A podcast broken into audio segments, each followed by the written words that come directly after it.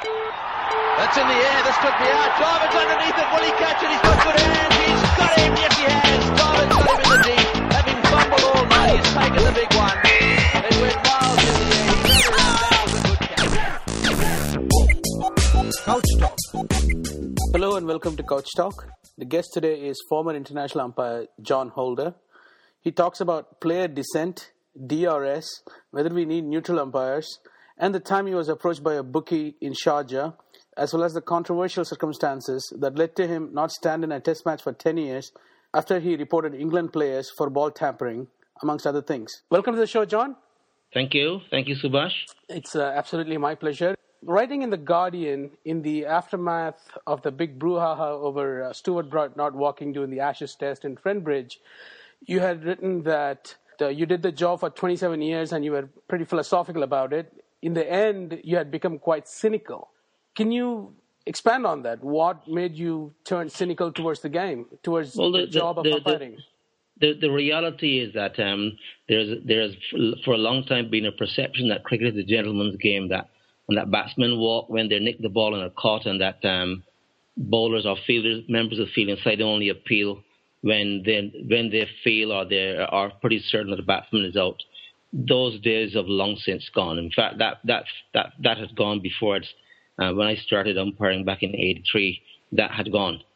The re- the reality is that, um, and especially when there's big money, players will pl- the the pressure to win is greater than ever, and and player, players some players will some players will cheat. Um, some players will claim catches which they know are not catches. Players will appeal because fielders will appeal because they want a wicket.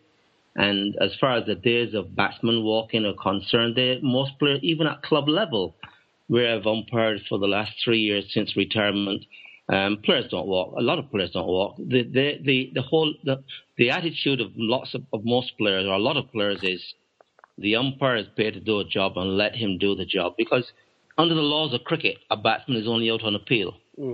And pl- a lots lots of players now, well, certainly lots of batsmen, um, play it that way. Um, what I what I what I find um, distasteful is a batsman who an umpire has made a decision, may have got it wrong, he's given the batsman not out, and the batsman has been quite happy to accept that and carry on batting. But if he subsequently gets what he sees as a bad decision, um, he he's not he's unhappy. Well, one of, one of my former um, umpire um, umpire mates, John Hampshire, who who umpired the first, we were the first neutral umpires. He told me a story that um, after he left after he left Yorkshire, left playing for Yorkshire, he went and played for Derbyshire for a few seasons before retirement. And Eddie Barlow, the former great South African all-rounder, came over as Derb- as captain of Derbyshire, and he told he told the dressing room, he told his players that he never walked. But if the fella in the white coat put his finger up, whether it's a good decision or a bad decision, he he he left the field. He didn't complain. Hmm. You see, in in life, you can't eat your cake and have it. You can't you can't say that the umpire should do a job, so you leave it for him to do it. Mm-hmm. And and he makes a, a mistake in your in your favor, and you're happy to accept that. But if he makes a then he if he makes a mistake or what you see as a mistake against you, you complain. You can't do that. You can't eat your cake and have it. So there's there's there's at times a lack of honesty in the game. That's a that's a double standard. So that's that's the underlying reason behind your cynicism about how the game is played. Absolutely. I can't do it. Look, I can't do anything about it. I can't change their their mindset. In terms of uh, player dissent, you mentioned about how a player may have got what he thinks was a wrong decision, and he remonstrates to the umpire in certain ways. You know, looks back at the umpire, sh- shakes his head. Or you have played and umpired over a long time. So, from your playing time to when you started umpiring in '83 to now, has it gotten much worse? Yes, Players yes, without without a doubt. I mean, we, we, we had, and I think a lot of a lot of the pressure comes from not only more money in the game, mm-hmm. but the coaches. The coaches. I mean, we there was a there was a coach who had been a first class umpire, and he went and coached one of the one of the English counties, mm-hmm. and he actually told his players, "You must appeal." you must appeal. So he's pressurized. I mean, having umpired and understood, and having understood and having experienced the pressures of umpiring, mm-hmm. because all of a sudden he, he, he leaves umpiring and becomes a coach. And then he's trying to pressurize his players because he wants decisions to go his way. And the, the, the reality is that coaches, um, want, if without success, you, you, you've got every, ch- there's every chance you're going to lose your job. Mm-hmm. So the co- the coaches, and in my opinion, the coaches encourage the players to, to appeal mm-hmm. because things whether because because then hopefully decisions will go their way. Hmm. Uh, in your umpiring uh, experience, you know we've had several cases of excessive appealing. In, in fact, there was this one instance where um, India were in South Africa, and my, there was a charge laid against the Indian team for excessive appealing, and it became a major international incident. In your case, as an umpire, does you know somebody making a strong throated appeal versus a polite inquiry to the umpire does that sway the umpire's mind in terms of you know whether to give out or not out well, it, well, it shouldn't. But I mean, if you if you think about it, if if there there are times out there in the middle where you you think a batsman is out, um, or no one appeals, or or there's just like a faint plaintive appeal from a sort of half-hearted appeal, mm-hmm. You would you would look like an absolute mug if suddenly you put your finger up, um, because of this little uh, weak appeal. Mm that's that's being realistic. Um, so um, umpires will, will will will make decisions when they are good, strong strong appeals. You, as I said, you will look extremely stupid if, let us say that you what you thought was an LBW, mm-hmm. and um, and just a, a, sort of half-hearted inquiry rather than a proper appeal. That, mm-hmm. That's that's human nature. But then, the, isn't that what leads to excessive appealing? Then you know, trying to coax the umpire into making decisions that he wouldn't otherwise have made. No, I think I think I think that you quite often the desperation of a situation will encourage encourage fielders fielders to appeal excessively. They, and it usually happens when they're they're they're they're they're desperate for wicket because of the situation of the game, and they feel you know then they feel that the best way to the best way to get a decision, and all they want is a decision to go their way. Hmm. And they appeal and they appeal and appeal. Also, um, when I, I maintain that players watch umpires as much as umpires watch players, and, and players can tell umpires who are weak or who are indecisive, mm. who can be swayed by by strong vociferous appeals, and they will they will they will appeal accordingly. But if you, if as an umpire you feel that that the appealing is is is excessive, it's potentially is designed to intim- intimidate you into making a decision, mm-hmm. you speak to the captain. Um, in my last year, I did a, I did a I did a, a one day game at um, at Hove between two counties, Surrey and Surrey, Sussex and Surrey, mm-hmm. and um, I was standing at Square Leg and the and the there was a wicket, the, the wicket keeper appealing, kept on, how, how, how. And I said, excuse me, just say, how's that? And that's the end of it. You don't have to keep on shouting, how, how, how. And he just, I think he was quite surprised at what I said.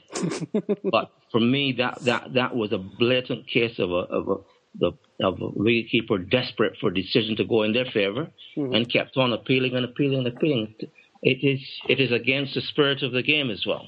Hmm. Uh, I want to uh, talk about DRS, um, but before that, you know, you had made your opinions on it clear, saying that the players shouldn't be the one initiating the review or the challenge of the umpire. Instead, if the umpire was in any doubt, you should, you know, you should uh, ask the help of the third umpire. Well, even I mean, up to last summer here 2013, even Brad Haddin said that because there was an awful lot of controversy surrounding the use of the DRS last mm-hmm. year. And even Brad Haddin said that, as far as he's concerned, mm-hmm. um, he would he he's quite happy to allow the umpires to use the use the technology to to to make the help them to make decisions. But I, I feel and and this and I feel this quite strongly that that the the whole idea of this uh, players' challenge is, is just the I think it's the drama of television as well. You know, there's an appeal, the umpire's made a decision, and um, then you've got to get a huddle between the fielders or the two batsmen confer. There's a bit of drama in that, and I think that television's become a, become a little bit like that as well. Mm. Uh, whereas if the umpire uncertain and and uh, of what had happened and if he was allowed to ask the third umpire, "Can you tell me what happened?" Mm-hmm. Um, what I think that that that is not as dramatic as as, as the the challenge of the fielder or the or the batsman at the wicket making the the, the signal challenging the decision. Mm-hmm. I'm assuming that you're not in favor of how the DRS is instituted right now and how it's carried out. Am I correct yep. in assuming that? Yeah. Okay. Correct you had mentioned, you know, that there is no concern for the feelings of the umpire. You had mentioned this in an interview that there is no concern for the feelings of the umpire who has made the decision in good faith. Yep. And uh, umpire has to stand in the middle and live with his decision with uh, being shown on big screen in the television or in the stadium and on TV. Uh, they're analyzing all the 27 different cameras and the ex-players who are commentators yep. now are basically ridiculing the job of the umpire. Yeah. Right. And you had also mentioned that there was one of the reasons a former elite umpire quit the job. Uh, could mm-hmm. you eliminate further on that? No, I, I am not prepared to, to make any further comment on the elite umpire who quit the job. Mm. But um, I, I, I am not at all in favour of, of the RS, and I, I fully support the Indians. Look, cricket is a game that's played by human beings, mm-hmm. and, and it's umpired, but it's officiated by human beings as well and um, and I, I am and I rest my case there. You would rather have a situation where we go back to a time when there is actually no DRS, meaning you know you have two umpires on the field and that's pretty much it. Whatever the decision they gave, you live with it. Yes, absolutely. You want to train your umpires to be as good as they can be. Mm-hmm. And umpire, umpires have have, to, have have have got to have that that um, that desire to be as good not just to be earning, not just to be in a job earning big money. They're out there in the in the under, under the microscope, under the scrutiny of millions of people worldwide, and you've got to do everything you can to be as good as you can be in your physical fitness, your knowledge of the laws, your, your concentration, etc., etc. Hmm. And I would be quite, and I would, I, I would like to see the game go back to just people playing the game, umpires making decisions, and you get on with the game you know, we talked earlier about player dissent. Uh, doesn't DRS actually bring it down a little bit? Because players have a recourse. If they felt that they have given they have been given out wrongly or not given correctly, whatever the case might be, perhaps a mistake can be fixed, um, and then we can further move on, and there is no more you know, raw feeling between the uh, players and the umpires, so on and so forth. Don't you see it from that point of view, where DRS could be useful? I I I mean I I I umpired eleven Test matches and and I don't remember there being any raw feelings about players being feeling hard done by. Hmm. Um, in, I mean, I I'm sure I've made mistakes as well, but even and I don't remember any any any instances of of of dissent or I mean I I gave Graham Thorpe LBW I did my last test match at Lords in 2001 and I made one mistake. I did an Ashes test there. And in England second innings, I got great. I gave Graham Thorpe LBW the ball pitch outside the leg stump mm-hmm. marginally. I gave him LBW. I got it wrong. Thorpe, there was no dissent whatsoever. One of the one of one of the one of the things about umpiring is is your man management and how you how you interact with players. Mm-hmm. And um, I think that if you have a good relationship with the players and the players respect you as an umpire, mm-hmm. and you and you make a, a, a, a and because it wasn't as if it was a, massive mistake, I just got it wrong. Mm-hmm. Players will accept it and get on with it. Mm-hmm. If you if as an umpire you got if you if you can get the respect of the players, they mm. will accept your decisions. But I think the press has as as TV technology has improved, and you get commentators who are who like to be controversial. You get someone, and one of the worst around the place is someone like um, Bob Willis, hmm. who, having an umpire's made a decision, there's an appeal, an umpire's made a decision, and then the expert commentator, after seeing three or four deci- repeat, re- uh, replays, suddenly he says, "Well, that was a shocking decision." because this is a sort of this is a sort of language that Willis quite often uses. That was an awful decision. That's that's controversial. Um, most, you know, the decent commentators don't talk like that, and he only he, the the commentators only know that and a mistake was made because of the of the TV TV re, ultra ultra motion replay. Mm-hmm. Correct. Some, but yet someone as professional as Richie Benaud would never say that. Mm-hmm. Richie Benaud would never say that. And Richie Benaud, I've, I've heard Benaud, I've actually been watching TV when there's been a replay which has shown that the umpire has got it wrong. hmm And Benaud will say, well, I'll play it at normal speed and you make your judgment. Mm. Rather than a commentator going on and on and on, just berating the umpire's uh, bad decision. y- we talked about you know going back to a time where you just have the umpires and uh, be done with it, um, which is where I want to ask you about the neutrality or the perception of neutrality. I had interviewed Simon Taufel uh, nearly two years ago, and he said the perception of neutrality is very important. That uh, the umpire that's carrying out the job, uh, adjudication, is unbiased as well. That perception is very important. What is your take on it? I, I look. I the, the, the perception is only a perception. It's only because other sports have so-called neutral officials. Hmm. The reality is, especially now with this, with the TV technology being as as as developed as it is, you if and you're you're you're being paid. Let us say you're earning two hundred thousand pounds a year mm-hmm. as an elite umpire. For just just for example, mm-hmm. you cannot afford to go out there on the field making decisions based on bias, on likes or dislikes. You can't. You've got to be as good as you can be because if you don't, you're going to lose your job. The TV technology now will show you up as being an incompetent or being dishonest or both. You cannot, as an umpire, the most important thing to you is your reputation. And you can't start, you should not be making decisions based on likes or dislikes umpiring is about excellence. It should be about excellence. And I, uh, the, the, the, the thing about, about this, this perception of, neut- of neutrality for me is just a perception and really and truly it doesn't hold water.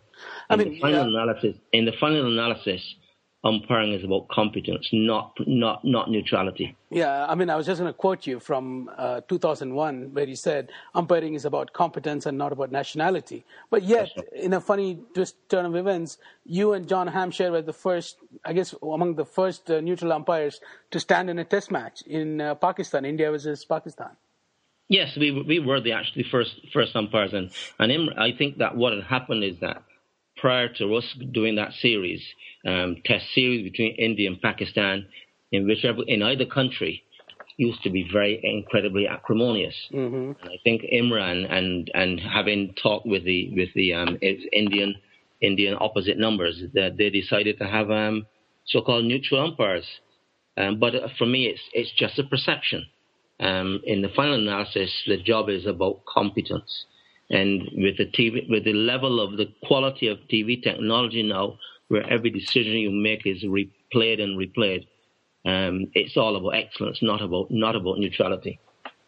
Hmm. Okay. I want to ask you about uh, situation of match fixing and spot fixing and stuff, which you know right now as one of the biggest scourges of international as well as domestic cricket. Last year, with the in the IPL, when the spot fixing thing broke, there were allegations about uh, Pakistani umpire Asad Rauf, and the year before that, there were more umpires uh, caught in an Indian TV sting, and the umpires were from Bangladesh, Sri Lanka, so on and so forth. And you had mentioned last year during an interview with uh, Jonathan Agnew on BBC Test Match Special that you were approached in 1993 Three. in Sharjah. Yeah. Am I correct? Yes. Uh, what was the situation surrounding? I mean, you mentioned that somebody approached you and offered uh, ten thousand pounds for you to make sure there is a partnership of certain number of runs, eighty-five runs, I suppose. Um, yes. Was that the only time you had uh, ever been approached by anybody Yes. like that? Uh, Yes, absolutely. That was the one and only time. Um, have you heard of um, other umpires being approached? Yeah, um, the former South African umpire Cyril Mitchley said to me that he got approached once, and was offered a hundred thousand pound, hundred thousand dollars to um, to to make to make sure Pakistan won a Test match against Australia. Hmm. Oh, uh, when, when, was this? And he, no, it, it, would have been I don't know Cyril Cyril at at that stage. There was the international panel. There wasn't the, the elite panel, mm-hmm. and he said I think it was a Test match in Lahore, and um, he went out on the field on the morning before play was due to start and did his pre-match inspection like you do. Mm-hmm. And as he came off the, as he walked off the field, someone approached him and um, and told him that there's a hundred thousand US dollars if, if Pakistan won the, for Pakistan to win the Test match. And and knowing Cyril, um, his response would have been pretty cryptic. It would have been it would have been very very short and, and to the point and you know, the second word would probably been off. Hmm. and and that and that was it. and I, I mean, I, I have absolutely no doubt. I have absolutely no doubt, especially the way how things are, that other umpires have been approached. I mean, I can't see that. I can't see that. I, Cyril and I are the only two umpires who have been approached because the umpires actually control the match, and the um, by the umpires' decision making, mm-hmm. you can you can you can influence the game massively one way or another. Correct. I'm sure other umpires have, have been approached but haven't said anything. And in mm. fact, I didn't say I didn't say anything for quite a long time. Correct. Uh, but uh, you had mentioned that you had reported it to the ICC at the time. Was no, not at the time. Not oh. at the time because at the time there was no ICC as it is now. Mm. I report. I when I worked for the ICC briefly for about um, for about three years, and it was then that I mentioned it to one of their anti-corruption men. Mm. And I, I actually um, called, I told him the name of the chap who actually approached me. Mm. And I don't know if I don't, and I never, I've never heard anything about it since then. Um, are you aware of any safeguards that are put in place uh, for the modern day umpire to be protected from this? Well, look, look, the, you, you can't protect anyone. You can't protect someone for for 24 hours a day. Mm-hmm. The all you can all you can do, and whether it be umpires or players, a lot of it is about education. A lot of it is about about about having pride in yourself, um, and not being because look the the reality the reality with this match fixing thing is that people think that there's easy money. There's no such thing as easy money. Mm-hmm. This money, you, once you once you get into it, you're into a spider's web, and there's every chance that you're going to get found out. And it means that, and having been found out because there's every, you know, I think it's very, very likely because people like Cronje and Azharuddin and company, mm-hmm. they never thought they would get caught out. Um, Salman, Salman Butt at, at, um, at Lords three, three, three and a half years back, they never thought they would get found out. They thought it was just easy money. There's no such thing. And all that, ha- and what happens to you is that your reputation, all that you've worked hard to achieve in the game, is forgotten. Mm-hmm and you're remembered as being a cheat. Now, if you can live with that, then you will get involved in match fixing. If you can't live with that, if you can live with looking over your shoulder constantly, waiting for the phone to ring for someone to tell you to jump and you've got to ask them how high, if you can live with like that, then you get involved in match fixing. Hmm. I Fair. couldn't live like that. I couldn't live like that, so I just told the fellow to get lost. Fair enough. There was a 10 year gap in your international umpiring career. You know, you uh, umpired for a match between England and uh, West Indies in 1991 at the Oval, and then yeah. you again there was a 10-year gap, and then you umpired again in 2001. Yeah. And from a recent interview that you did with uh, Roland Butcher of University of West Indies, the former player as well, um, mm. you had uh, mentioned about in um, you know submitting a match report after that uh, England West Indies Test match that there was ball tampering going on, and uh, so you think you not being international umpire or um, being an umpire in international Test matches was direct result of you alleging ball tampering. I, did, I didn't allege. I didn't allege. Well, I stated. I stated plainly it happened because mm-hmm. I saw it and I reported it, and I have no doubt whatsoever that my omission from the test panel after that test match in 1991 because I had a very good test match. Hmm. I have no doubt that it's because I reported the England players for having, and I actually sub, I actually put it on my report. And what, what was what was what was disappointing for me was that after it became public, and it became public because um, I had, having been to Pakistan in um, 1989 and having developed a sort of a good rapport with the Pakistanis, they were coming here in 1992 for that 1992 series, mm-hmm. and I'd had a good test match at the Oval. The the press was quite surprised when the test panel was announced for 1992 season that I wasn't on it. I had been dropped from it, and and so they started to do some digging. And the former Warwickshire um, fast medium bowler Jack Bannister, who was actually um, who was actually commentating on BBC when it happened, the incident happened on the Saturday morning he did some digging and he found out about the ball tampering that had reported and so on. And he wrote a book called Jack in the Box. Mm-hmm. And in it, in it, he mentioned this incident where he got dropped from the test panel and the surprise that it caused among them in the media. And um, his book was previewed before the start of the 1992 series against Pakistan. Mm-hmm and a chap called uh, oh gosh, I can't remember the name of the, the, the, uh, a sports writer from the from the Express, Colin Bateman, mm. did a preview of his book, which came out just before the, the the international season here started, and in it he made the reference to the ball tampering incident, mm-hmm. and um, and when it when it became public, the bosses at the bosses at Lords were, were livid, and the, and and one of them actually came out on behalf of the board and made a statement to the effect that there was never any ball tampering and that and that it wasn't reported. Well, that's a massive lie. Mm-hmm. The reality, what actually happened on the Saturday morning, West Indies West Indies batting. This is about 20 minutes before lunch and struggling. They lost a couple of wickets in their first innings, facing a pretty big England total. And I was at the Vauxhall End and I saw a player walking, walking with his back to me, with his elbows working, sort of together. I can see both his elbows working. And I thought, that's a curious way in which to, po- to polish the ball.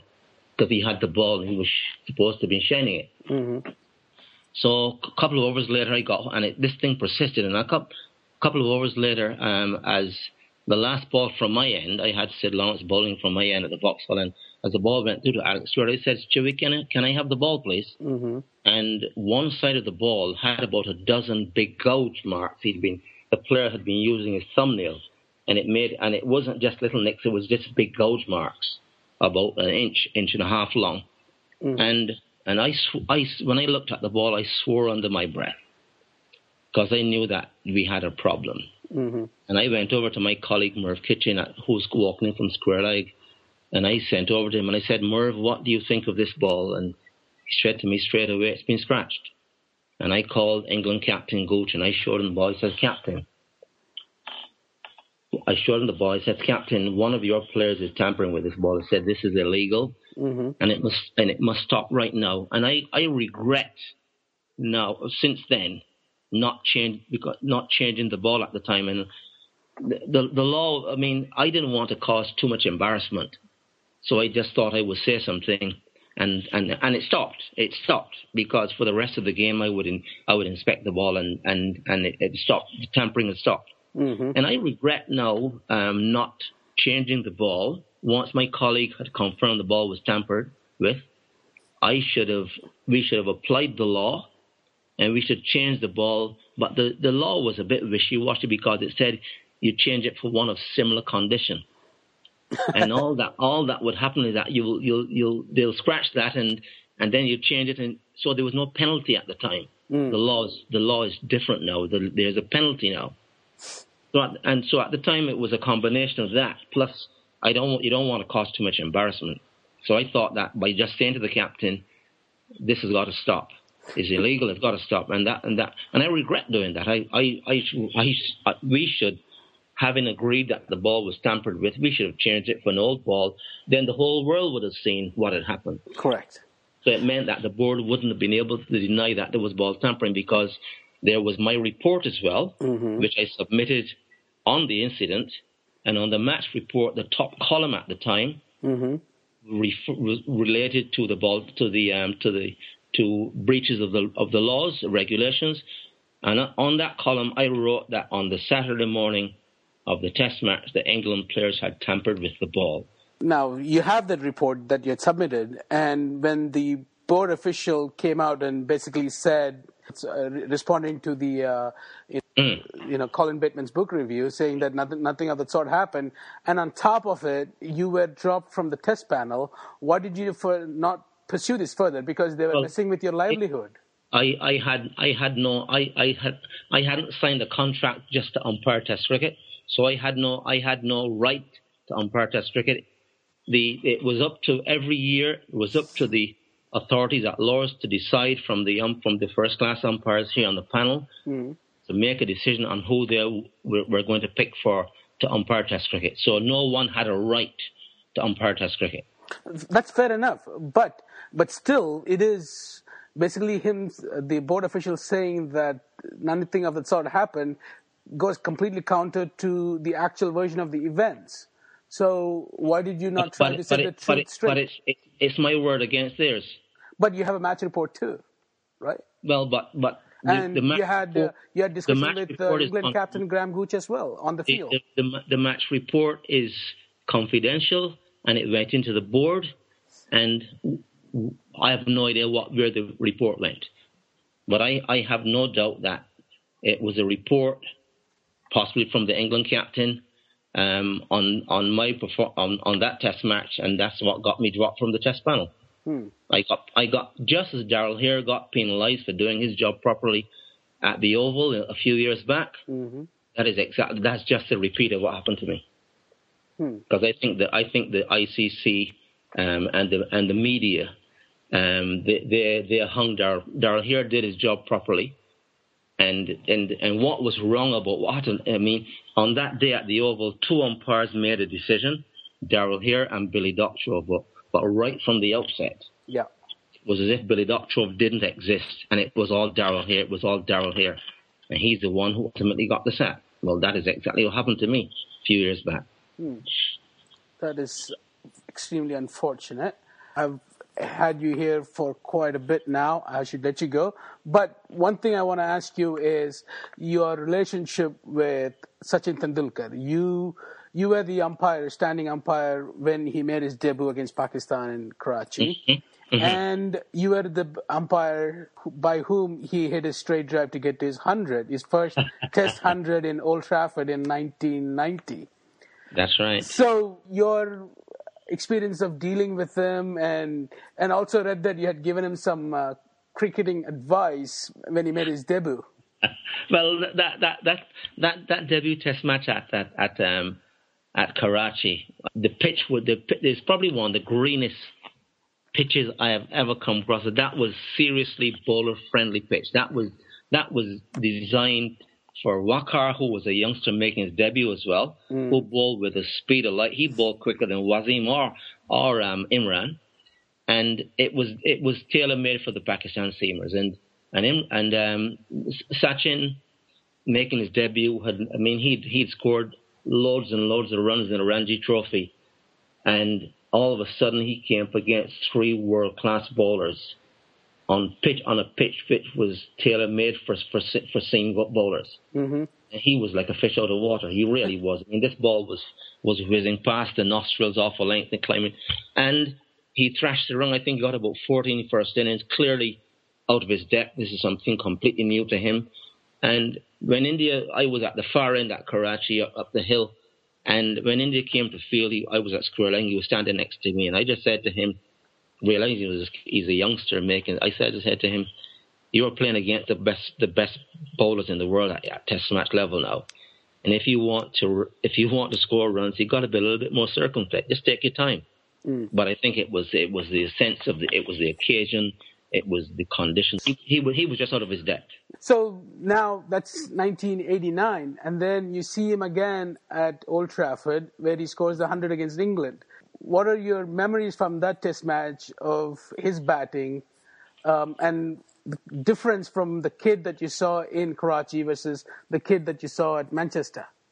Well, it was it, it was I mean it was like a year later, but he was he'd gone from being a kid to an adult. I mean he had a he had a maturity in that short space of time. He had a maturity, um, and he looked he looked completely at ease um, on on the on the international scene and he and he batted superb. I think I think the run that got him to his hundred was a, was an off drive for 4 mm-hmm. I, I, was the bowler's end umpire. What was well at the time at Old Trafford before they turned the square around. It was the Brian Statham end, and he off drove somebody for four and massive celebration. But and and Sachin during during the time that I've umpired him in India and Old Trafford, and since I've seen him, has just been a very lovely young man. I I hadn't seen him for for a few years, and then there was a tsunami game at Lords in 2005, mm-hmm. um, a game to raise funds for um with the tsunami victims, and Darrell Hair and I actually umpired it, and um, I hadn't seen him for a number of years, and I went in the I went. He capt. He was supposed to captain one side and Warne captain the other, and I had to go into his the dressing room of his team, and he greeted me so warmly. Um, you know, so oh John, it's nice to see you, and I hadn't seen him for a number of years. He's just a he's just a very lovely young man. Hmm. All right.